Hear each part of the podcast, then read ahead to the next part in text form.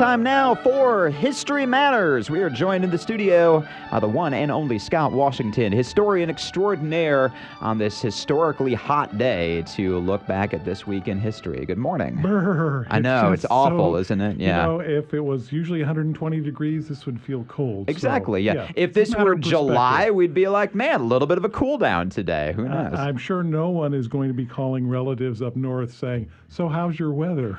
I mean, I literally did that with my parents yesterday, so you know. I did that with mine until they moved down here. Right, right. Um, but anyways, this is a, a, a great week for history, not just because, well, we are dealing, as we have said many times, with historic times and weather being part of it. Uh, but there's some really interesting things that uh, pop up this week. Uh, uh, the 26th uh, of this month is when the 15th Amendment was ratified by Congress and then sent out. It takes about a year for it to get the necessary votes for it to become part of the Constitution. That's the one uh, that ensures that uh, especially African American men uh, formerly enslaved could have the vote. Now, this was a somewhat of a point of, of contention with some suffragists, women who said, We don't have the vote yet.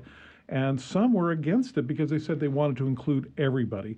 And others said, No, no, no, we need to at least make this step.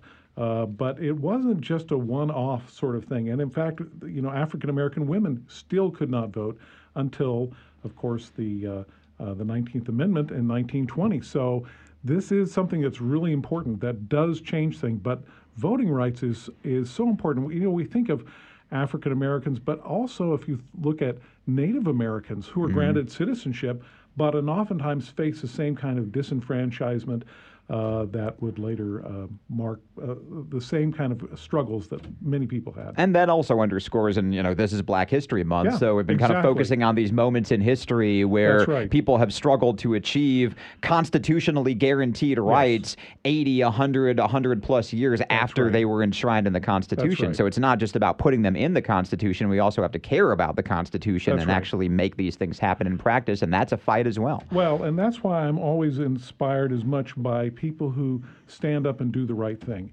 even when the circumstances say, no, no, no, you're putting yourself uh, at risk. One a person that came up this week is a, a person that we should all know, a name of Wyatt Outlaw.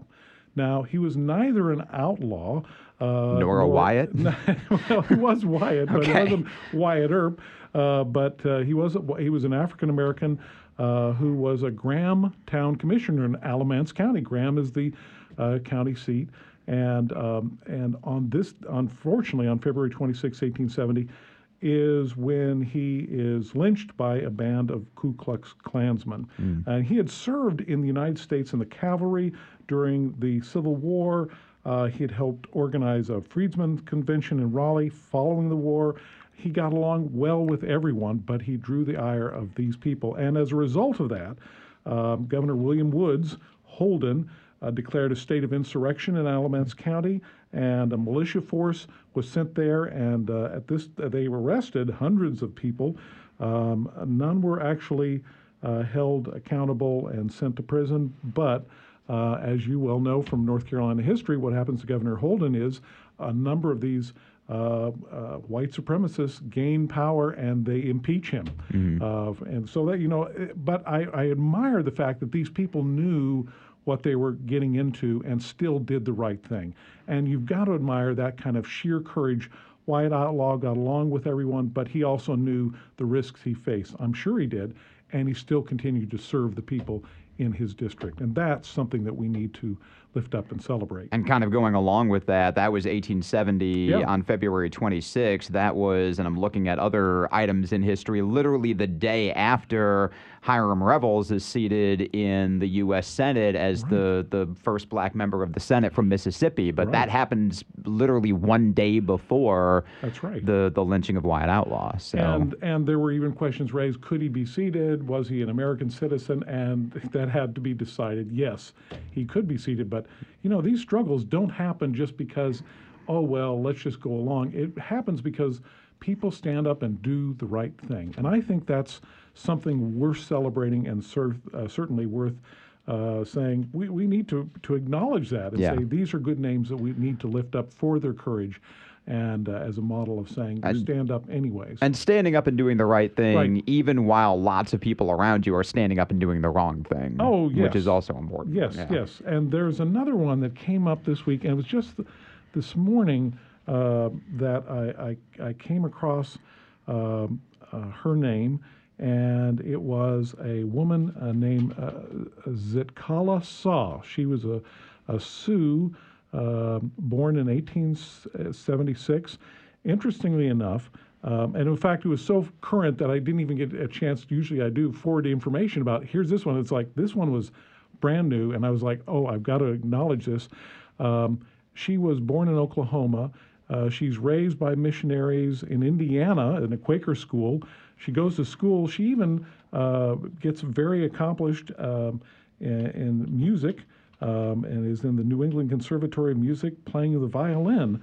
And maybe we would never have heard from her beyond that, but after teaching, she goes back and uh, begins to become a very public voice, uh, writing and publishing and speaking on behalf of Native Americans, uh, and including uh, in Washington, D.C., an important voice that stood up and also for women's right to vote too. So she was there all during that time and uh, certainly celebrated that, but also celebrated the fact that Native Americans had an important uh, voice and we needed to acknowledge that. So I, I acknowledge these people are really important. And there's another one that happens on um, February 25th, and it's a woman, again, that just came up this morning. Sometimes I get up so early and I'm looking, going, oh, oh, oh, wait a minute. uh, her name was uh, really an interesting one, Idawalley Zoradia Lewis. And she was born You're making in, this difficult for yourself this week. I am.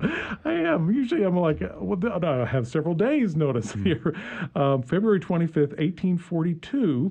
And what rem- makes her remarkable is that um, uh, she really loved the water. And when uh, she had uh, uh, taken care of family members, uh, she gets a position as a lighthouse keeper.